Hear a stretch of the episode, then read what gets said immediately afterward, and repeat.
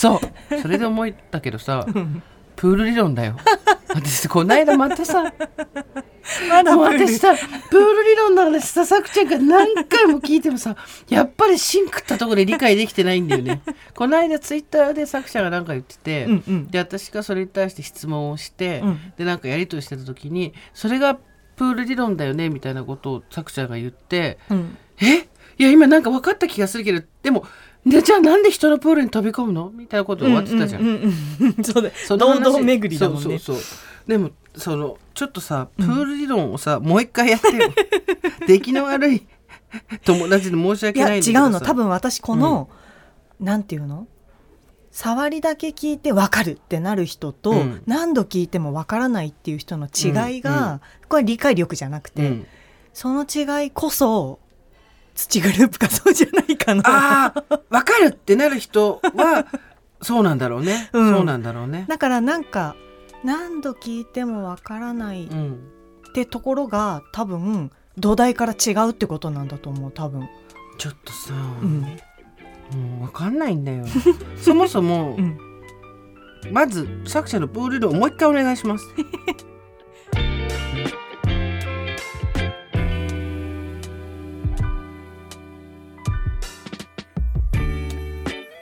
23年前からですかね。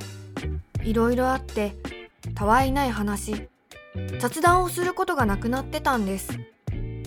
それまでは必要なことだけをやり取りするのが効率的なんだと思っていました。失わないと気づけないことって本当にあるんですね。これは雑談の人桜林直子とコラムニストジェーン・スーの雑談番組喫茶店でたまたま隣に座った人たちの話が耳に入ってきたなぁくらいの感じで。さくちゃんスーさんの話を聞いてみましょう。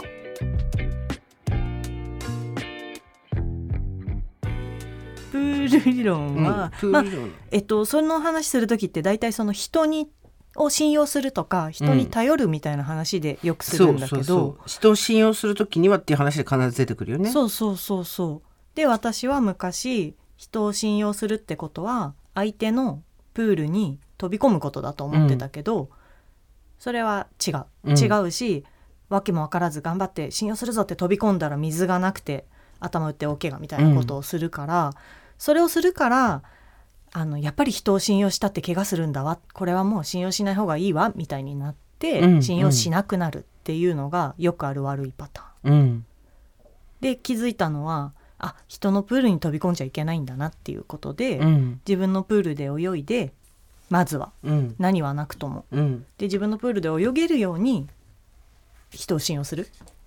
なんだろうな。自分のプールで泳ぐっていうのは具体的にどんなこと？まあ自立みたいなもんなんだけどね、うんうんその自立してる人が困ったらここ助けてとか、うん、うん、うん。うん、これやってとかって言ったらいいよってやってくれるじゃない。うん、うん、でそれはそもそも自立してる人がつまずいたり転んだら助けてもらえるそうだね。その自立してるっていう状態が多分私の言う自分のプールで泳げる人、うん、だけど、うん、他人のプールに飛び込むってどういうことかっていうと自立できないで全体重他人にうん、うん。まず自分で立ってどこが困ってるのってなるのが一番いいんだけど、うん。自分で立たない。で全部委ねる。みたいのが他人のプールに飛び込むっていうことかなと思って。生殺与奪の生かしたり殺したり与えたり奪ったりするのを全部その権利を相手に渡しちゃうってことだよね。まあそうだね、うん。そう全体重かけちゃう、うん、で全くダメっていうかそういう状態になっちゃう人もいるよね。だからそその場合は信用とか頼るじゃなくてもう救済だよね。うん、うん。うん。溺れてる人を救済する、なんかさやっぱり分かるようで分かってなくて分かったようなっていうのの繰り返しなんだけどさ、うんうんだってそれ自分で決めたことじゃん。人のせいにしないでよ。みたいなことがあったとすうんるじゃない、うんうんだけどその時にその言葉が通じないのって、うん。自分で相手にそれを全部委ねたっていうチョイスをしたっていう意識があんまないんだろうね。そうだね。相手のプールに飛び込むしか選択肢がないから、うんうんうん。それで私はやったのに、うん。裏切られたとうか、んうんうん。そういう風になるんだね。そうそうそうそう。だからそうなっちゃうのってうん。自分のプールで泳いでいれば自分の選択だったりとか、うんうんうん。まあ、泳ぎ方だったりとかっていうのがあるから、周りにとやかく誰に頼っても自分のプールに戻ってこれると思うんだけど、やっぱ人のに飛び込んじゃうとそれのせいになっちゃうし、そう、なんか自分のプール捨てたじゃんって思うわけよ私は。うんうんうんだけどその人たちは多分そもそも自分のプールがあるっていう概念が多分ないから、これしかチョイスがないからそうしたのに、うんこうなっちゃったっていうふうに思うんだろうね。そうだねああそこはすごく大きな認識の違いだね。認識の違いだから。だって選択だと思ってんだもんこっちは。そうだね。自分で選んだんじゃんってね、でも違うの。でなんかなんでそうなっちゃうかっていうと、うん。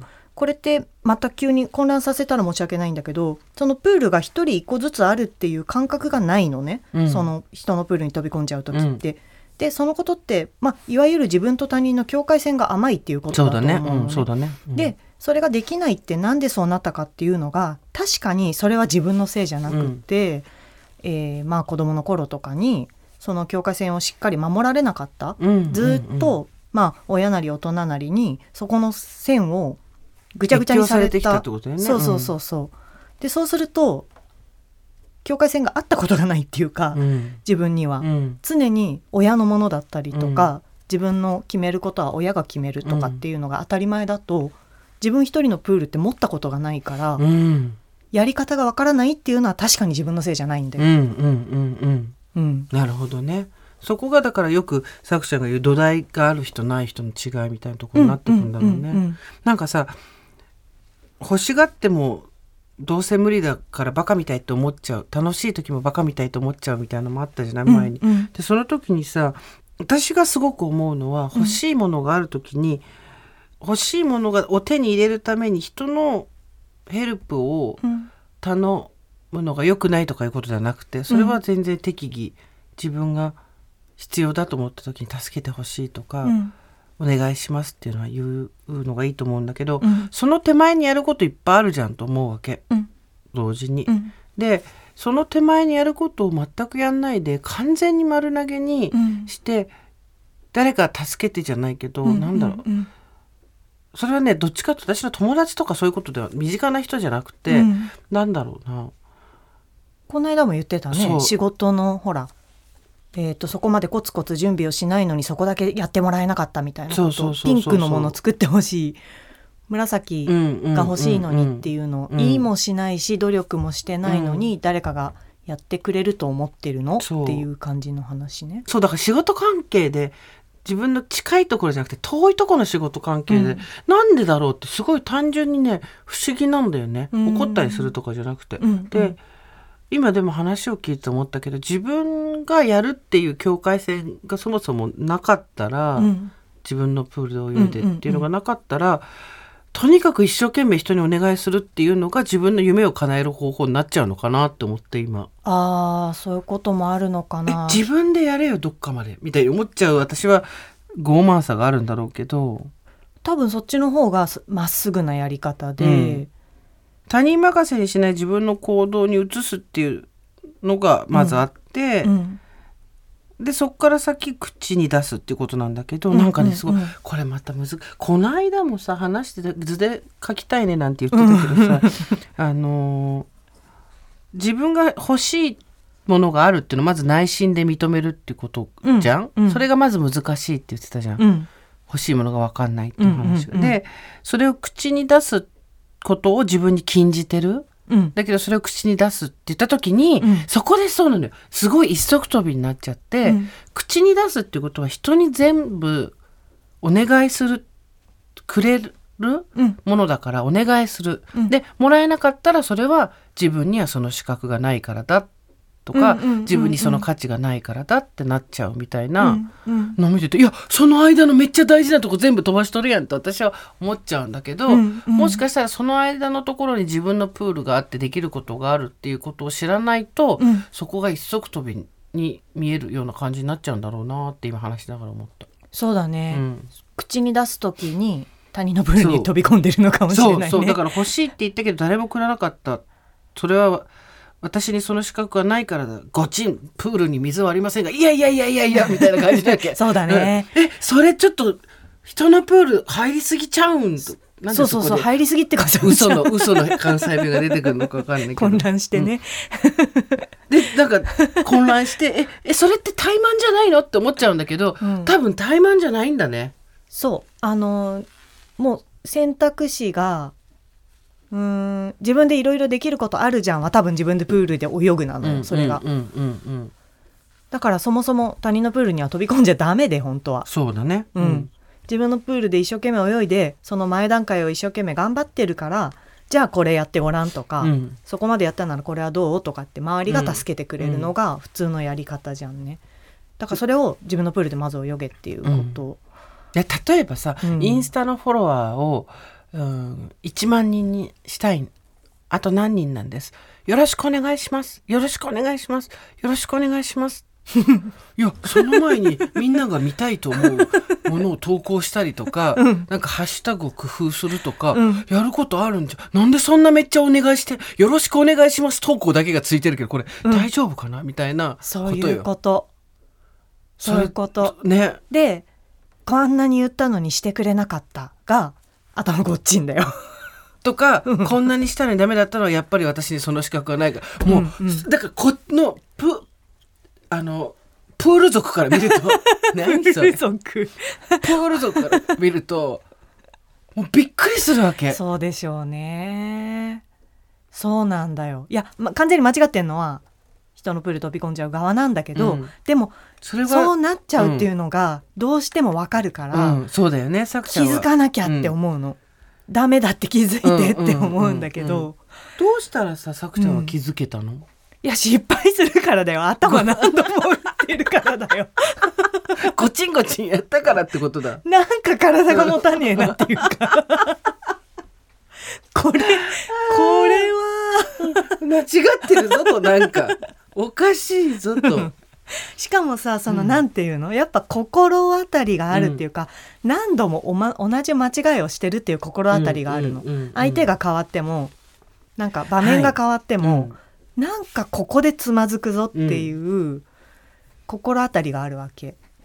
で私はうん。なんかその、さくちゃんが言ってたうん。ツイッターでやってた時に欲しいものを欲しいって言ったけど誰もくれなかったっていうのを避けたいよねってうんさくちゃんが言ってた時に、もうびっくそのその時にはあんまりびっくりしたように書かなかったけどすごいびっくりしたの 欲しいって言ったけど誰もくれなかったってそのプール族から見るとすごいだからえなん自分え？ー、みたいになっちゃうわけ。だって取りに行ってないじゃんみたいな。そうなんだよね。だけど多分自分にはその取りに行く資格がないとか、うん。能力がないって思ってると、うん。人からくれるのを待つか、うん。人様がくれそうなところに行ってくださいっていうことを言うっていうの。うん、でもそしたら確かに欲しいものを認めるのめちゃくちゃ難しいよね。でしょ？だからまあ言う言わないは、うん。あの言えなかったみたいな小さな悩みなんだけど、やっぱその手前が一番大きな山で、うんなんだろうな。これも毎回分かんないってなるけど、うん私絶対また分かんなくなる自信がある。そうあのー私なんかがこれ欲しいって思っちゃダメだよねなんだよね。だからそこに許可が必要っていうのが一番難しいところで、うんうんでも他人のことだったらえなんで思うだけは別に自由じゃんってなるじゃん、うんうんうん欲しいって思うだけは自由だし思わないの方が難しくないみたいな。うん。わかるんだけどなんかそこの鍵がすごくいや強くかかってんだね。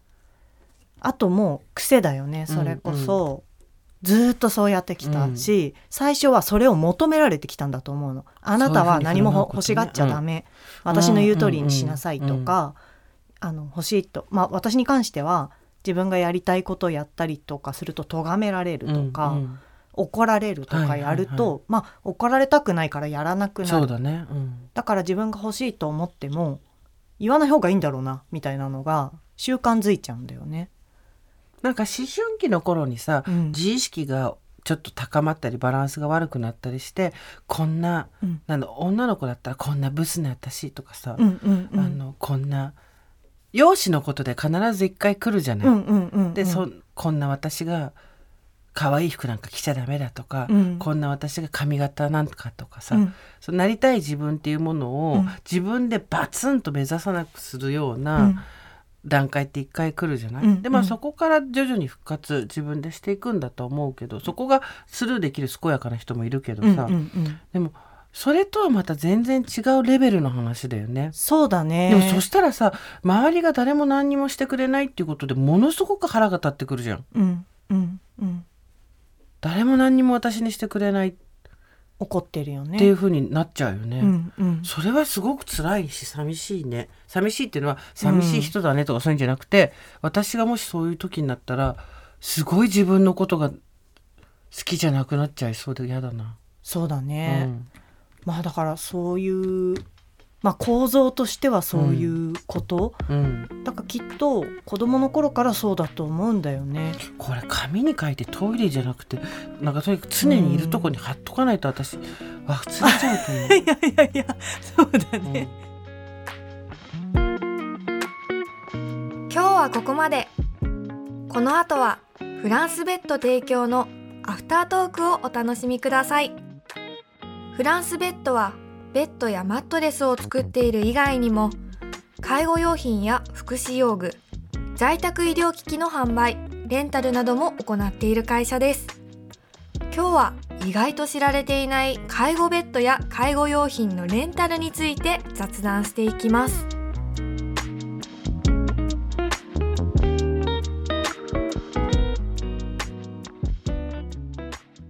さくちゃんはいいいお知らせです。何でしょう？今回フランスベッドさんが、うん。なんと提供についてくれましたこのポッドキャストに。すごい。ありがとうございます。ありがとうございます。これでまたしばらく番組が無事に本当だね。続けられます。続けられます。ありがとうございます。でフランスベッドって、うん。ベッドとかマットレスは知ってるけど実は介護用品を手掛けてんだって、うんうんうんうん。で我々ですよ。この若くして介護を経験している 我々ですよ。我々の出番度ですよ。出番度って何？出番度。出番ですよ。本当に。ねあの共通点だもんね我々のね。あった？うちなかった。介護ベッド。うちね自宅で介護じゃなかったので、病院だったので自宅にはなかった。私も自宅になかった。自宅に欲しかった。あそう、うん。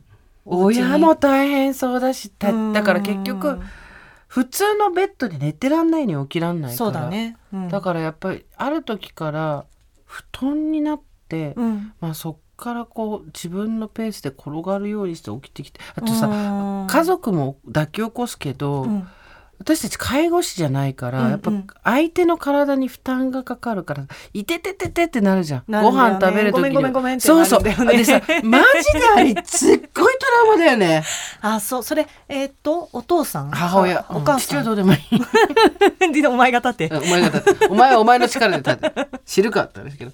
母親が例えば痩せてったりしたりすると、うんうん。じゃあご飯だよって言ってこう起き上がるとか、あと寝かすとか、うんうん。で常にやっぱりさ「いてててて」と「ごめんごめんごめん」の繰り返しじゃん、うん。あれ今思い出しても結構うわーってなるんだよね。そうか、お家でお布団だったんだ。ベッドの時と布団の時とあった、うん。あとはソファーにそのまま寝てるとかやっぱ寝るとこいろいろ変えたりしてたけどもっとなんだろう自分で、うん。親もさ自分でやれることが少なくなってくから、うん自尊感情がやっぱ下がってくんだよね。いやそうだね。でこっちは別にいいわけそんなの。うん。だけど本人としては自分でできることがやっぱ減ってくってすごいへこむじゃん。そうでしょうね。でもそれはさお母さん性格いい。うちの父親どんどんふてくされてったからね。でもそれも同じじゃん。できなくなることに対してのそうそうそう。現実が受け止められないっていうのがふてくされになっていくわけじゃない？うん。うん。でこっちはこっちでさっきも言ったけどその起こす私いまだに本当にもう母親死んで何年だ？うん。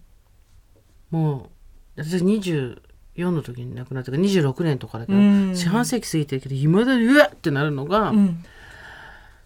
夜中に病院でうん。母親がトイレに行きたいって言って、うん。トイレに連れてったの。でも私も眠かったわけ。うん。用を足した後そこから立ち上がれないわけよ、だから起こしてって言われた時に母親を寝ぼけてたんだね。うん。今から考えると20いくつの私もかわいそうだけど、うん。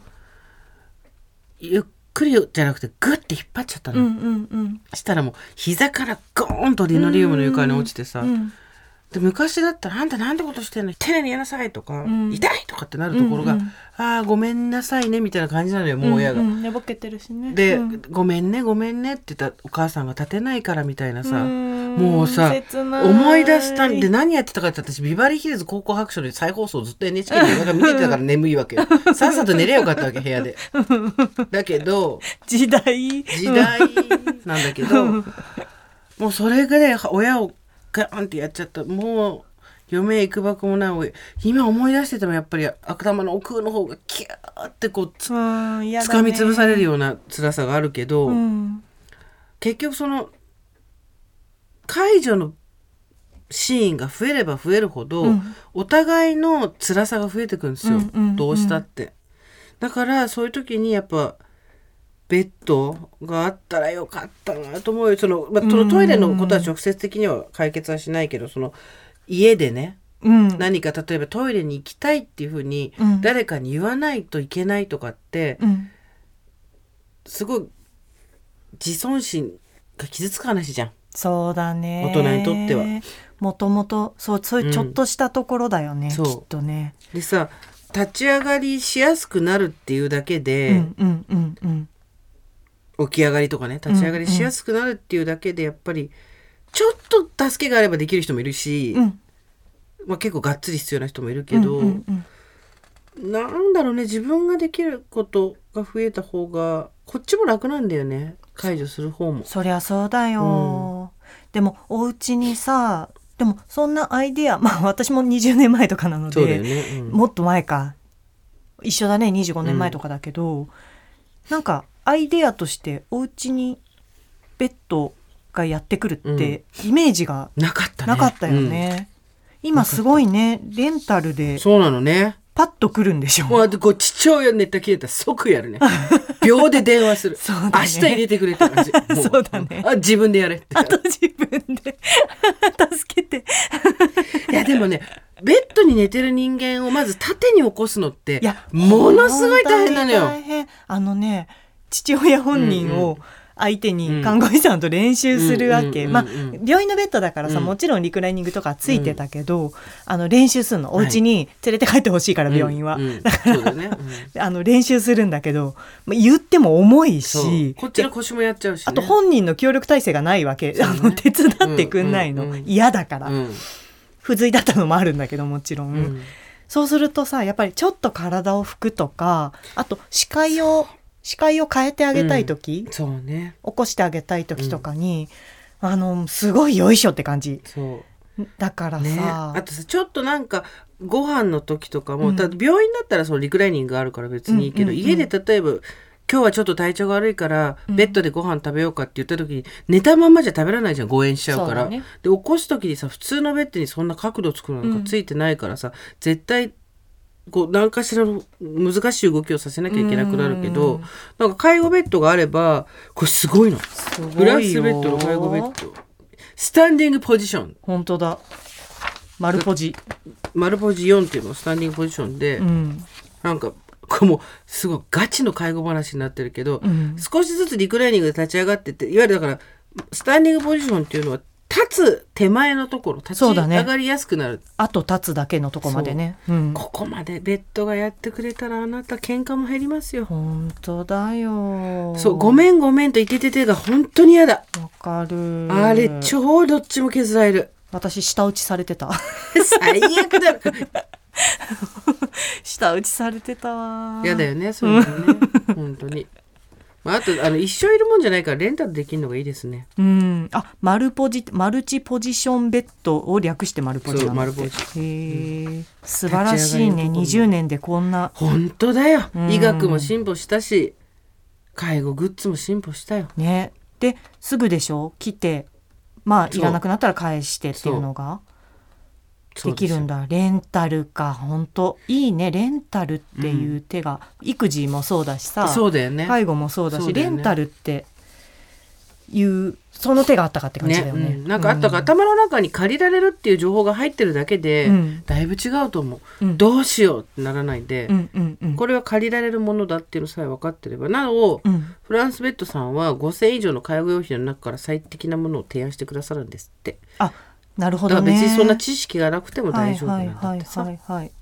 ね、へーだってさ介護のレベルって変わるじゃん、変わるね。要支援1からこうダダダダってきてさ、うん要介護3とかになったら1と時使ってたものって使えないじゃんそうだね。だからレンタルするもの変わってくんだね、うん逆もだよね。良くなってってってこともね。そうね、んそうなってくるといいね、うんうんうん。ねいやー欲しかったねこれねへえ本当だ。ね思い出すとでもギュッとするこなるといっぱいねもうすっごいいっぱいあるね うーってなるね何年経ってもなるな。匂いとか思い出すもんね。ねえ私も病院の匂いも思い出すし、うん。ああもうダメこれこの辺で止めとかないと 記憶がさあの芋づる式にズズズズズズズズっときてさ思い出さなくていいことまで思い出したりするからねね。あの時ベッドがあったらよかったのにレンタルでって本当本いうと当。こだようん。そこで止めておこう。うんうん。そうしておこ今回のアフタートークはここまで。ここでフランスベッドからのお知らせです。フランスベッドは介護用品福祉用具のレンタル歴40年。介護ベッドはもちろん車椅子電動カート手すりなど5000種類以上の介護用品の中から安心迅速のサポートで一人一人に最適なものをご提案します。介護ベッドでおすすめなのがマルチポジションベッド。略してマルポジ。ボタン一つで寝ている姿勢からリクライニング。座っている姿勢。立ち上がりまで4つのポジションが取れる介護ベッドです。ベッドが椅子のように変形して立ち上がりまでサポート。車椅子や歩行器への乗り移りを助けてくれるので介護する人される人両方に嬉しいベッドです。介護保険制度の認定を受けられている方は介護保険を使ってレンタルすることもできます。詳しくはフランスベッドマルポジで検索してみてください。それでは来週も2人の雑談に耳を傾けてみてください。さようなら。